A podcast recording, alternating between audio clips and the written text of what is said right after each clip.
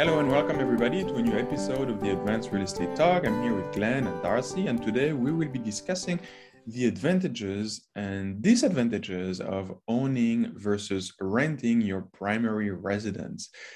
Um, maybe I am going to get started. Um, yeah, I think there. Well, you know, for many obvious reasons, there are lots of advantages to owning. Uh, the biggest one being you build up equity through mortgage paydown and appreciation, particularly. Um, so Glenn and I are located in Ontario, so we've seen a lot of appreciation in the in the past um, years.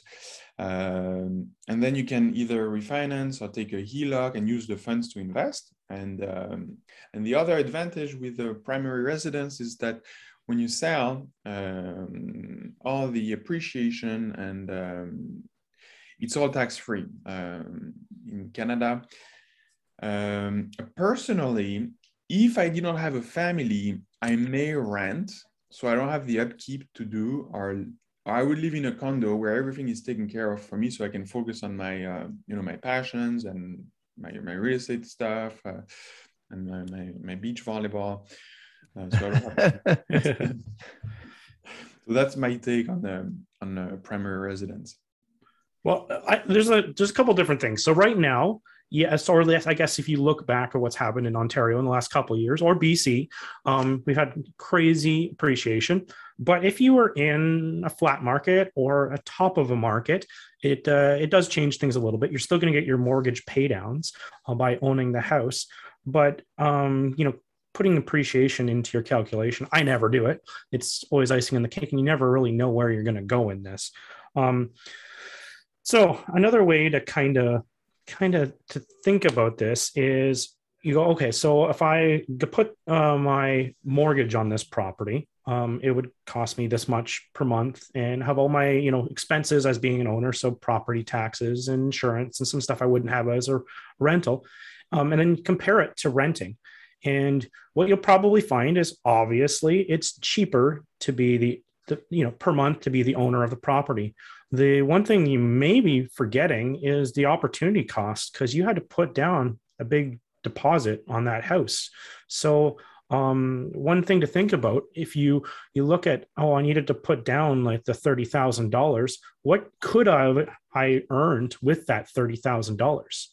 If I was going to go drop that into um, syndication, what are they paying right now? Like what could I get as a, a return yeah. as a you know, or, or, if you want to be super passive, right? Or if I want to do this myself, what kind of things could I earn? But I'd almost compare it to a passive thing because you got to compare apples kind of to apples, right? So you're not, you can't compare active to not doing anything because like being, um, just owning your residence and letting it appreciate or doing mortgage pay down is pretty passive. So I tried to, I would compare passive to passive uh, if if possible, uh, at least for running your numbers, even if that's not your intention. But yeah what you'll probably find is it was a you know cheaper by a couple hundred bucks to own the property than rent. But if i took that money um that i the 30,000 the 50,000 the 100,000 depending on what you're buying and what the rent is um that a lot of times it's it may be actually significantly you could make a lot more money by actually investing that money than doing the thing depending on what market you're in um, i saw um, I think it was a year ago, two years ago, uh, back when I was living in Cambridge, and they were selling the condos. And I went and looked them up online, what they were renting for. And what they're renting for was like not much, right? They're at the time, things have boomed since then, but like a year or two ago, they were renting for like $1,500 a month, right? And you go, but they're like $600,000 to buy them. And you start doing the math and you're like, uh, I could rent this for basically what it's going to cost, and I could take my money and invest in something and have basically no mortgage or really light, right? So it's I think it's about trying to break the whole thing down and compare apples to apples as best as you can because they are apples and oranges. yeah, I I think the thing that uh, levels that difference is what you touched on was what it, what your money could do for you in the different situations. So there's two thing two groups are generally your renters. Um, and they're uh, they seem to be really disparate, but they have the same thing in common. They have low earning potential. Young people, students, people starting out are typically renters because they don't have any equity and they don't have a big wage. And seniors, uh, they've stopped earning they might have a lot of equity, but there's preserving equity for time. And those are typical renters on those uh, either ends. And in the middle, Ari touched on why you might own a home um, because a home is different. If you have a family and a, there's a lot of society stuff and emotional and psychological stuff about a home, uh, which makes sense. We are part of some kind of Canadian or North American dream about home ownership and what it hmm. means. Mm. But it is costly, and people underestimate the real cost of owning a home, and it's costing time and focus. If you're focused on your business and you're spending all your Saturday mending fences and repairing, you know, a 40 year old home where everything's sort of on the edge of breaking, that can be a significant uh, time suck. And your time's worth something. And every trip to Home Depot is $100 and an hour and a half because you can't find anyone to help you. Yeah. Or it could That's, be the landlord's yeah, problem. exactly. And if you're renting, your Saturday is yours. You could sit at your desk and uh, work all day and watch the landlord's guy clean your yard and gutters and repair your roof and all these other jobs that are costly at a fixed price that you negotiated a year ago on a fixed term tenancy. So it's not your problem. So the great leveler is what your money is doing. I give a couple examples, and this is a personal example for us that we're looking at in the next, you know, eight to ten years. So we have an uh, what might be called an uh, executive home or an estate home in the Fraser Valley outside of Vancouver. It's on an acre and a half. It's a, you know, a 5,000 square foot two structure kind of thing. It's pretty nice. And our deal was that at some point in the future, we would sell this house and buy a condo in Vancouver overlooking Stanley Park, looking west and north towards the Lionsgate Bridge and Point Atkinson and Stanley Park. And it would have two and a half bedrooms, enough space for Thanksgiving and Christmas dinner, but not for a huge group to stay forever, right? That's our downsizing retirement dream. Yeah. In the time since we bought our house, Vancouver went stupid hot and equity went screaming up. To buy that condo is now looking at somewhere north of $3 million. That's a ton. We have a beautiful home in Fraser Valley. We couldn't trade our house straight across for that. Not now. Um, so we would be actually paying more to buy when we have less earning power and we'd be tying up a lot of our money to purchase our dream condo in Vancouver. It just doesn't make any kind of sense. I can rent that condo at, th- at three and a half million dollars. I can rent that condo. It sounds insane for $112,000 a year. That's nuts. That's a really big ticket.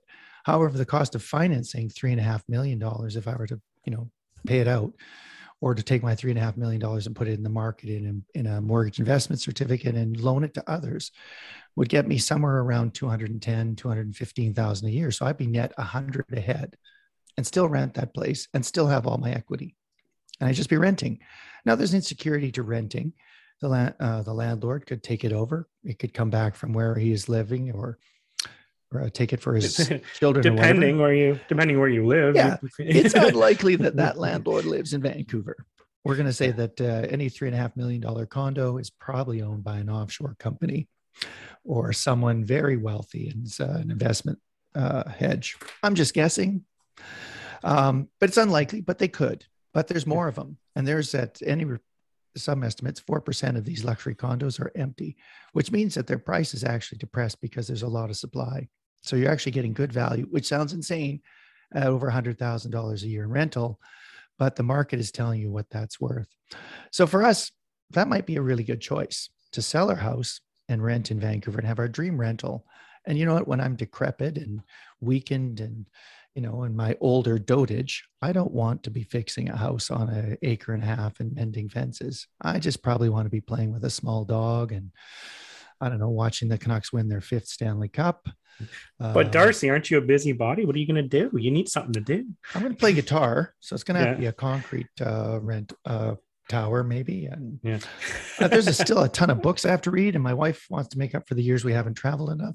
So you could make a case for renting if your money's working elsewhere. And if you could divorce yourself from the idea that you have to own a home or you're not successful, um, a lot of the world's wealthy elites rent because uh, they are mobile and portable, like young people, or they're like seniors with fixed incomes. And if you read books from the last century, the part of the 19th century, people rented homes all the time. Um, and lived him in Yep. for the summer. They lived him in for a winter in the city and then they'd summer in the who knows. It could be a very different life. It has been done, and more people through history have rented than have owned. This is a bubble in history where people have owned homes that's only about 60 years old. Before that, not so many people owned homes. We have to recognize that we're in an unusual situation that may not last. Um, so the idea is that really it's a simple financial metric. Um, You, you mentioned the yeah. the wealthy, right? And, uh, and like some of them anyway. Um, And I think you got to think about where they're living to why they rent over where they're buying. Um, And you know, it's usually when you talk, you hear these big real estate guys and they're renters, right? Um, even though they own all these these rentals for other people, they're renters themselves, and it's because they live in Miami or like Glendale, California, or LA, or like you know these big expensive markets. And I think it comes down partially to the rent to value, right? So, you know, everyone to do the simple one, the hundred thousand dollars is a thousand dollars a month. But as it goes up, you know, the two thousand dollars a month doesn't rent. Uh, sorry, a two hundred thousand dollar place doesn't typically rent for two thousand a month, and three thousand, a hundred thousand place doesn't rent for three hundred thousand, and uh, a three million dollar house doesn't rent for three hundred thousand or what was that word thirty thousand a month, right? So it just doesn't happen like it. It keeps getting compressed as it gets more expensive. And at some point, it, it actually crosses each other where it actually makes more sense to rent. absolutely. So one thing you got to think about is where you're renting. And maybe it makes sense if you're in a- an affordable market to own. And sometimes if you're in a very unaffordable market, it makes a lot more sense to rent.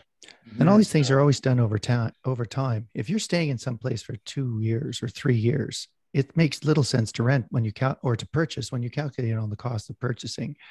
And if you're portable the, the cost of unraveling and selling a place so if you're moving to a town for business or for work or whatever you would be ill-advised unless it was a screaming deal to purchase because you know the cost of time of just doing it all the acquisition costs and the unraveling costs to get out of a deal. Typically say less than four or five years you won't see any real appreciation or mortgage pay down to make it make sense on the equity side of the ledger. You're just paying out. And we're used to renting a lot. All of our utilities are rented. We're paying for services. And we make a clear and smart calculation on whether we have a telus or a shaw account whether we you know we're renting services all the time. We're really good at it and they're very competitive because these are market forces. Whereas under the home side the home equity and ownership side there's a lot of emotional stuff that's going with it. Do i like the carpet? Do i like the location or the school? Can i see myself as a kind of person in a colonial or a tudor style home? Those aren't financial decisions. Those are emotional decisions and they cost you money. Now i make them all the time. We have a consciously french style uh, farmhouse. You know it suits who i want to be but it wasn't a money decision um, i don't know. And you're, and you're talking about the, the, the cost to, you know, sell your property every couple of years if you're moving. In, in some of these markets, you're owning a $3 million house. You could go get your realtor's license and sell the property and be way ahead to sell one property for yourself, which is nuts. But anyway, that's a little tip for all the realtors out there. They're going no. Yeah, it it's, if you're the tenant, you can you can call the landlord to complain if you had a bad day. Yeah. yeah. and get your dollars to work for you. Mhm. oh yeah. Interesting. Okay, I think yeah, we provided a lot of uh, insights on this topic, and uh, I think um, I, I really enjoyed the conversation, and I hope um the audience did as well. And as usual, feel free to uh, send us your questions at advanced REI talk, advanced REI talk at gmail.com, and we it will be our pleasure to answer them. So thank you for tuning in, and we will see you all next week. Bye guys. See ya.